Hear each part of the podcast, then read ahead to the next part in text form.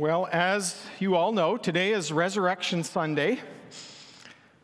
But it's important, I think, that we remember where Jesus' followers were that morning before their aha moment. They were engulfed in grief, mourning the loss of someone so near and dear to them.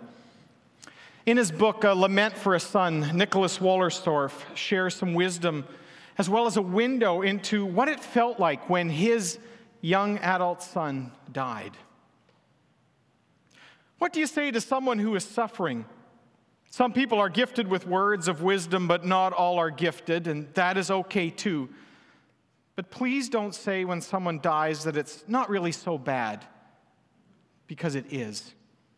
Death is awful, demonic. There's a hole in the world now in the place where he was, there's now just nothing. A center like no other of memory and hope and knowledge and affection, which once inhabited the earth, is gone. Only a gap remains. A perspective on this world, unique in this world, which once moved about within this world, has been rubbed out. Only a void is left. There's nobody now who saw just what he saw knows what he knew, remembers what he remembered, loves what he loved. A person, an irreplaceable person, is gone. The world is emptier.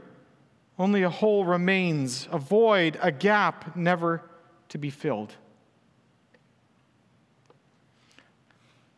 When I read that, I couldn't help but think that these are the kinds of things that Jesus' followers were thinking and feeling in the days following his death. I invite you to turn to, to John chapter 20. John chapter 20.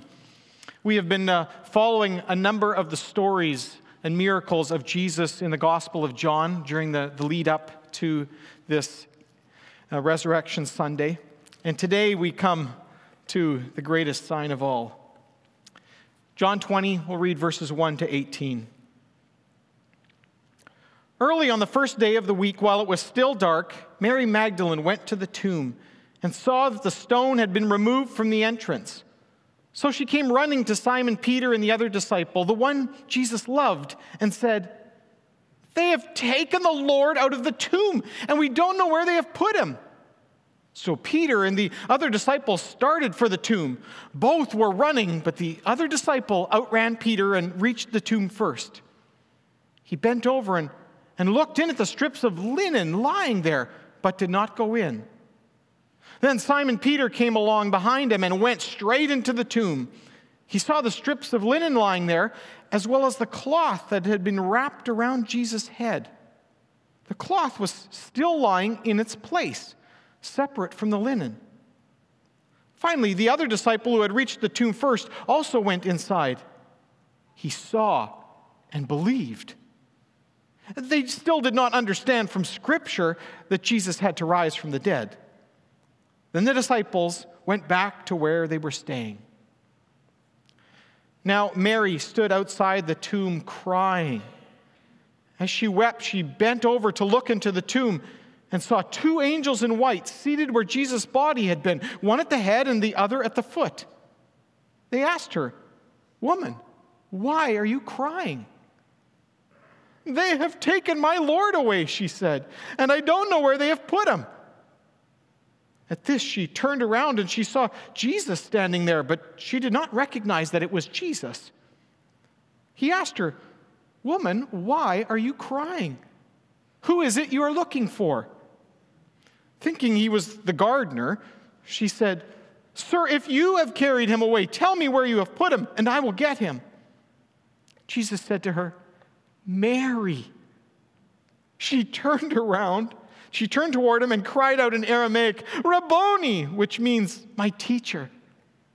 Jesus said, Do not hold on to me, for I have not yet ascended to the Father.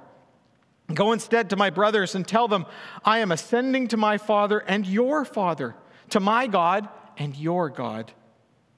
Mary Magdalene went to the disciples with the news I have seen the Lord and she told him that he had said these things to her. just before we continue in the message, I know sometimes we have some people with uh, English is a challenging language for you, and I do have some paper copies of the message this morning. It's easier sometimes to follow along in that. If you would like a copy, just put up your, uh, your hand, and uh, one of our ushers will bring you a copy. Now, when we read the Gospels from this side of the resurrection, we tend to forget how hard it was for Jesus' followers to believe that something as hope filled and amazing as the resurrection could really have happened. Each of the Gospels, and especially John's account, shows us how hard it was, even or maybe especially for Jesus' closest followers, to believe that he had really risen from the dead. John begins the story of that resurrection morning while it was still dark. Uh, that was the phrase that stood out to me in the opening verses, not only because it meant they had had a sleepless night, but its symbolic overtones. At this point in the story, none of the disciples believe Jesus is resurrected, so they are still waiting in the darkness. Mary Magdalene and also the other women, it says we in verse 2, they were engulfed in grief as they went to the tomb that morning. They had seen him crucified. They had seen the soldier pierce Jesus' side with a spear, bringing a sudden flow of blood and water. Yes, he was dead. It was obvious to them that life would and could never be the same again. The world was emptier now. Only a hole remained, a void, a gap never to be filled. When Mary arrived at the tomb and, and saw that the stone had been removed from the entrance, she was horrified. Assuming the worst, she ran to tell Simon Peter and the other disciple the terrible news. They have taken the Lord out of the tomb, and we don't know where they have put him. It was a, a natural assumption, especially historically, since the robbing of tombs happened frequently enough for Roman Emperor Claudius to later make it a capital offense. Mary assumed the empty tomb was a bad sign because she and the others still did not know it was God who had been at work in the dark. In the darkness, and as John would say, and overcome it. When the full scope of what happened eventually comes to light, the evidence of the empty tomb will be seen for what it was not a bad sign, but a sign of good news. But at this point, Mary interpreted the empty tomb as bad news and shared it with others that way, prompting Peter and the other disciple to run as fast as they could. Seems they had a little bit of a race there, and the other disciple won uh, maybe he was younger, uh, got to the empty tomb to see it for themselves. Now, who is this other faster disciple, we wonder? John doesn't tell us. I don't think he expects us to try and guess either, because it is his role in the story that matters most. He's an eyewitness. Now, archaeologists have found and studied a variety of different kinds of tombs uh, from that area and time period. And this one uh, on the slide, that fits probably best of the kinds they found, fits with the type of one that Jesus was placed in. Uh, you know, the, the fastest disciple bent down and looked in, and he could see part of what was lying there, and that's what's on the inside, but he didn't go in. And then when Peter arrived, he went straight into the tomb. Peter's always the one, fits his character. And he also saw the strips of linen lying there, but also the cloth that had been wrapped around Jesus' head, holding his mouth shut. Now, clearly, they're repeated. These details struck them strange and, and they contradicted Mary's original assumption of you know, some kind of robbery. See, John is plainly describing an orderly scene, not one of wild confusion. This means the body had not been taken by grave robbers. They would never have left the clothes and left them neatly wrapped. They would have taken the body, the clothes, and all. The other disciple who had arrived at the tomb first, but only looked in, now enters it also, and, and he sees everything now that Peter has seen. And he comes to a very different conclusion than Mary of Magdala and the other women. John tells us the other disciple saw the evidence of the grave clothes and believed. Believed what? That the body was really gone? Well, yes, but they all believed that. Clearly, this disciple believed something far more significant had happened, even though verse 9 says they still did not understand from Scripture that Jesus had to rise from the dead. The evidence of the empty tomb, plus the presence and orderly arrangement of the grave clothes, contradicted any grave robber theory. You see, cloth was valuable. Remember, the soldiers had gambled and cast lots for one of Jesus' garments. So, did the other disciple believe Jesus had been resuscitated, like Lazarus? Some think uh, they call it the swoon theory. That is, Jesus just appeared to be dead, but after he had time to sleep it off, you know, he was uh, able to come out. Well, that may explain the orderly scene, but they had seen him die. They had remembered all too well the soldiers thrust into the side, confirming he's dead. That was the professional coroner in that day. If he didn't get it right, it was his life on the line. So, what did this other disciple believe? I found it helpful to know, uh, as New Testament scholar Gary Burge points out, that elsewhere in this gospel, any absolute use of the verb to believe indicates a complete, robust faith in Christ. For example, in John 2, when they saw the sign, the miracle of the water turned into wine, when they saw the sign, they believed. They believed in him. And I think this suggests that the unnamed disciple believed the empty tomb was yet another sign, like the signs and miracles that Jesus had been doing, pointing beyond itself to something and someone far greater. This disciple is the first to believe Jesus' resurrection without yet having seen the risen Jesus. He models the beatitude that John will end this chapter with in, in John 20, verse 29. Blessed are those who have not yet seen, not seen and yet have believed. So even though verse 9 says they still did not understand from Scripture that Jesus had to, die, had to rise from the dead, this model disciple believed Jesus had risen like he had promised he would back in John chapter 2. Destroy this temple, he had said, and in three days I will rebuild it. And John said he had been referring to his body, but we didn't realize it till after the fact. You see, like the disciples on the road to Emmaus in Luke chapter 24, they will still need Jesus to explain what was said in all the scripture concerning him, connecting all of the dots. And the Holy Spirit that Jesus had promised would also remind them of what Jesus had already taught, but which they could not fully understand until after his resurrection. Now, I remember uh, uh, fishing this summer. I know you probably hear fishing stories from time to time from me, but it was the first, my first time fishing for pink salmon in the Fraser River.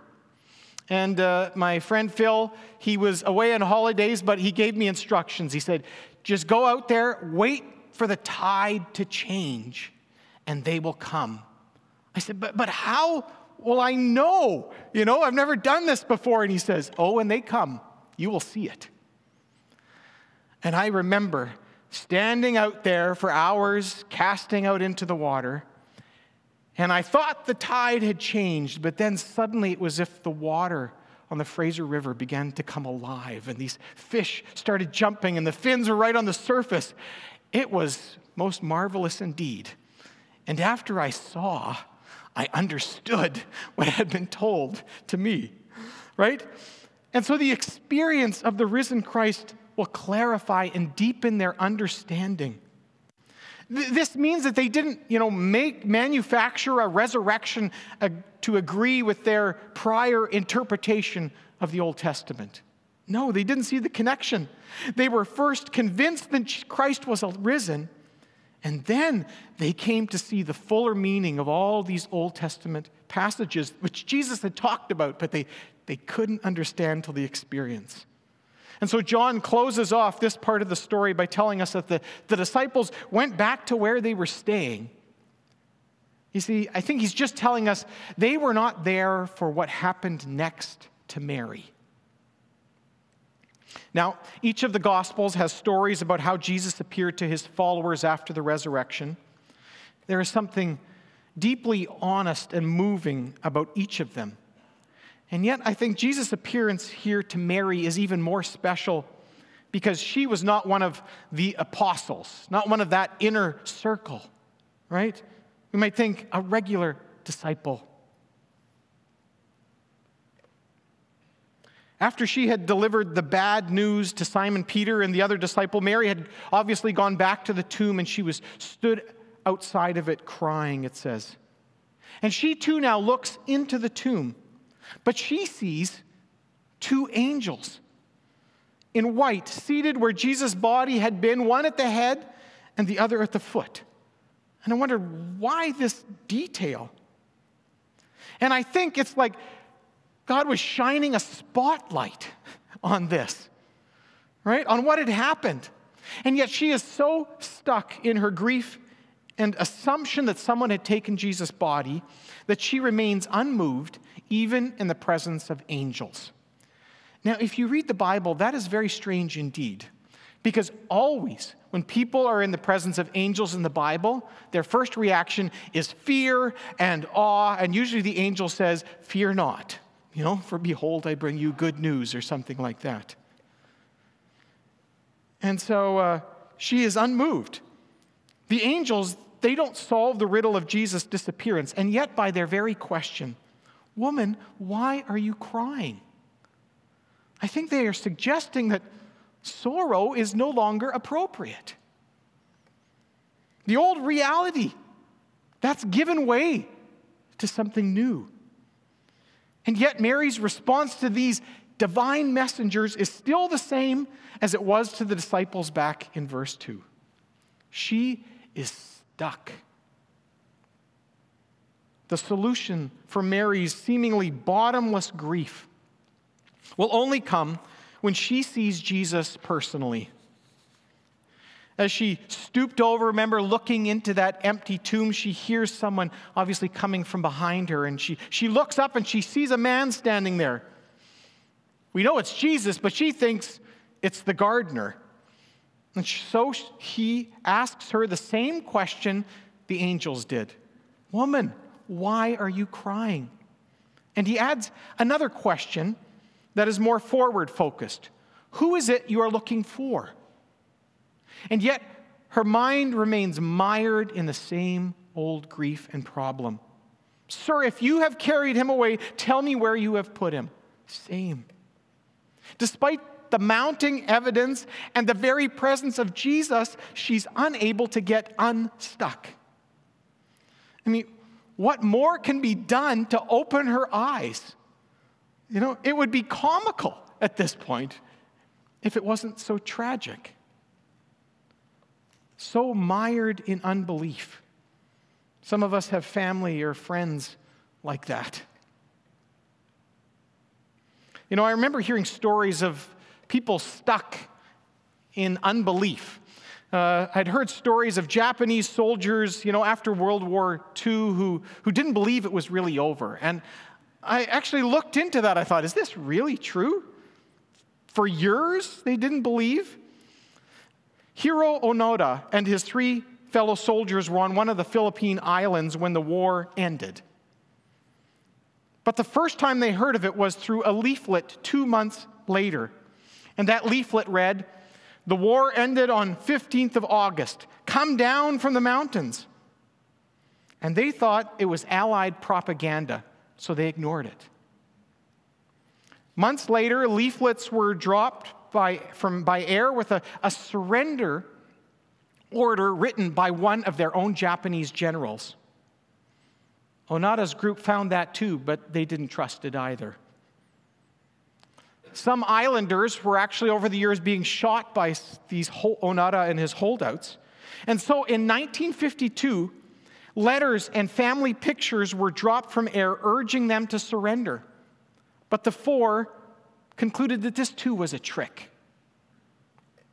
Two decades later, after that, in 1972, Onoda was the only one of that group still alive.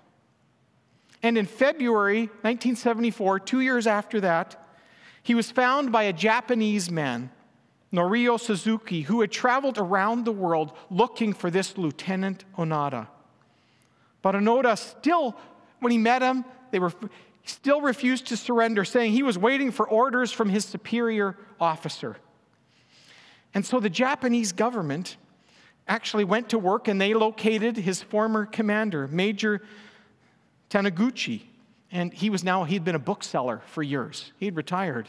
Um, and so Taniguchi went to Lubang Island in the Philippines.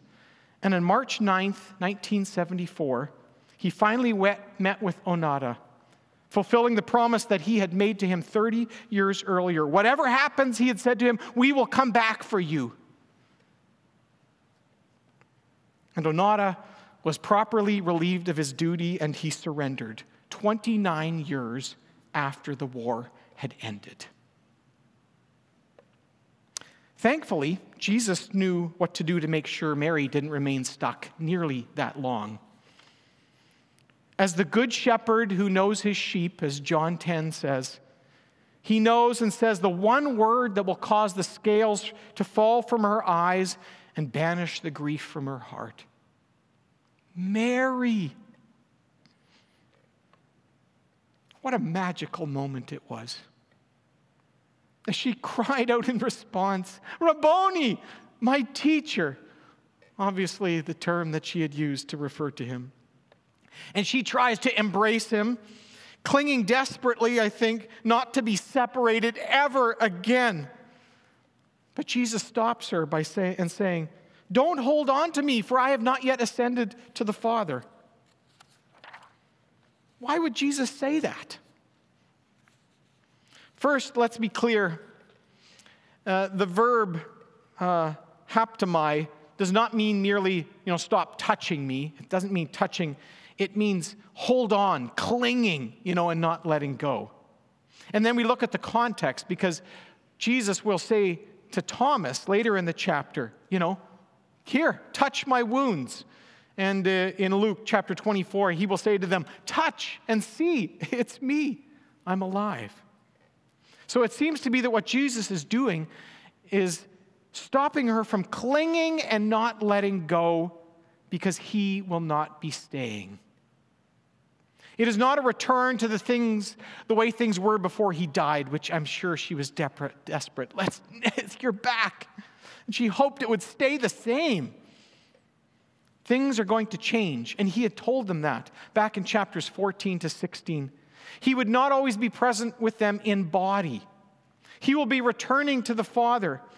But as he promised, he will not leave them as orphans. His ongoing presence will be with them, but it must come in another form. And that word in Greek means another of the same kind not another of a different kind, another of the same kind, and that of the Holy Spirit, the very one who had animated and empowered Jesus. I'm sending you my very spirit to live within you. You see, Jesus' correction is a spiritual redirection away from Jesus' physical presence and a preparation for the spirit that was about to be given.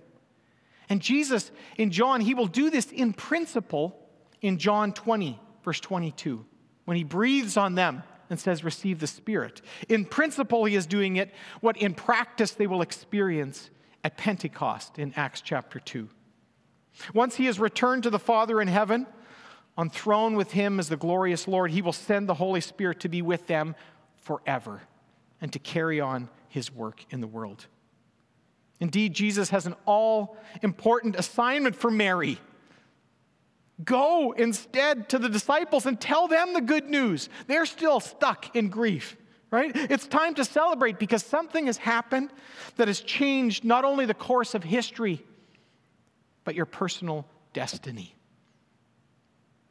You know, the power of good news, I'll never forget my, my mother. She died a number of years ago, but one of the stories which she would tell when she was a kid in school during World War II and one day, a local official from town. You know, the head cheese.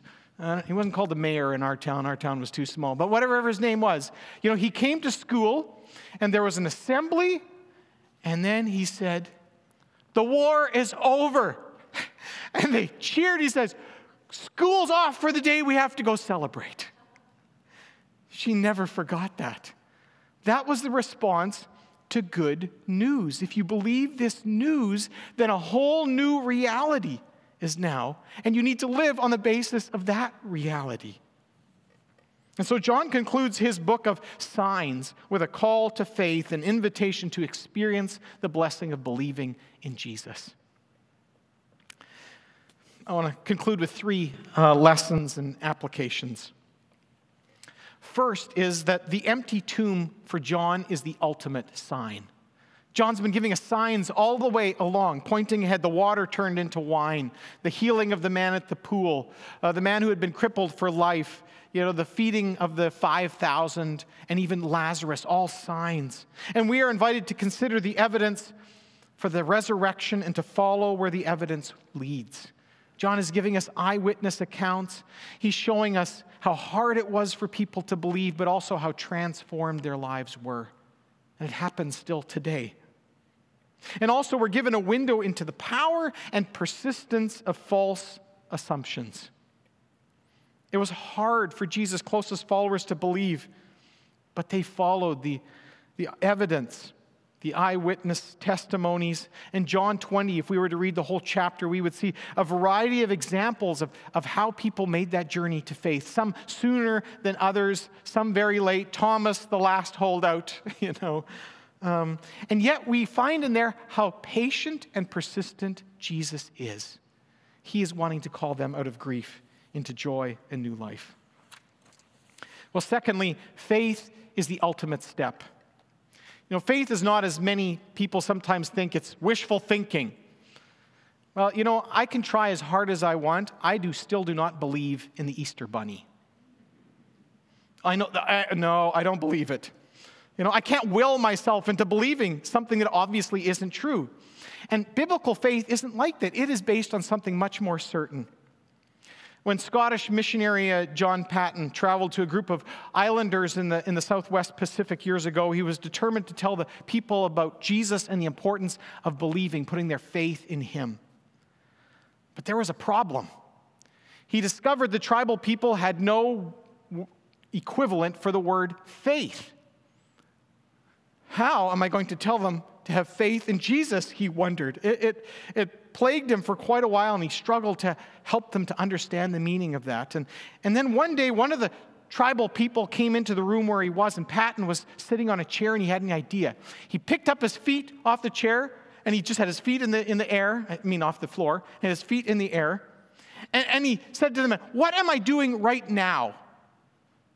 And the gentleman used a word that means to lean your whole weight on. And that became the word, the expression that Paton used to explain faith. He says it's leaning all of your weight upon Jesus and his promises, especially his promise of resurrection life. On Good Friday, we had someone give their heart to the Lord and come to faith in that day. What a wonderful. This is not just something back then. This is something that God continues to do today. And faith is the ultimate and wonderful step. And finally, Jesus, the Spirit is Jesus' ultimate gift. The Spirit is Jesus' ultimate gift. The Spirit is another that is of the same kind like Jesus. Jesus had said, But very truly I tell you, it is good for you that I am going away, he told his disciples ahead of time. Unless I go away, the advocate, the comforter, the counselor, the spirit will not come to you. But if I go, oh, you can bet your bottom dollar I'm going to send him.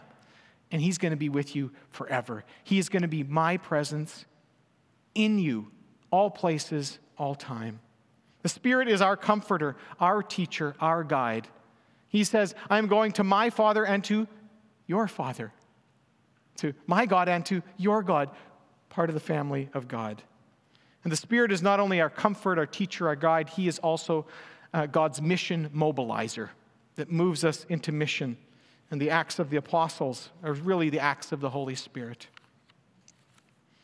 Well, I invite you to, uh, to pray with me, and as we pray, invite the worship team to come up. Oh Lord, I thank you that you have given us the ultimate sign of all the leaders of the many religions and nations throughout time. You are the only one who is, has an empty tomb because you are alive. Lord, we thank you that you invite us to take the ultimate step in order to lead us out of despair into the glorious hope that you alone give. And we thank you for your ultimate gift of the Holy Spirit that you give not just to some believers, to everyone who confesses their sins, says, I am desperately in need of you. Please come into my life. And you come and you don't just bring a little bit of yourself, you come in with full gusto in the fullness of your Holy Spirit. Lord, we thank you that you are indeed the risen Lord. Amen.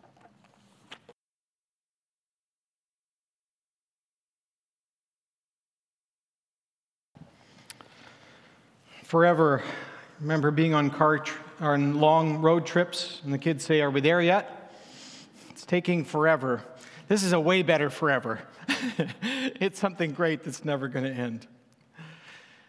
Paul, in his uh, letter to the Corinthians, 1 Corinthians 15, he ends his long chapter on the glory of the resurrection by saying, Therefore, dear brothers and sisters, stand firm, let nothing move you. Always give yourself fully to the work of the Lord, because you know that your labor in the Lord is not in vain. Before I send you off to serve the Lord, just a reminder if you would like prayer, uh, you can come up to the front, and uh, David or myself will be available here to, to be able to pray with you. Perhaps uh, you have a challenge that you're going through in your life, or maybe you have some good news and you would like to, to pray and thank God for that. I invite you to take advantage of that. Let us go and serve the Lord in the glory of the resurrection. Amen.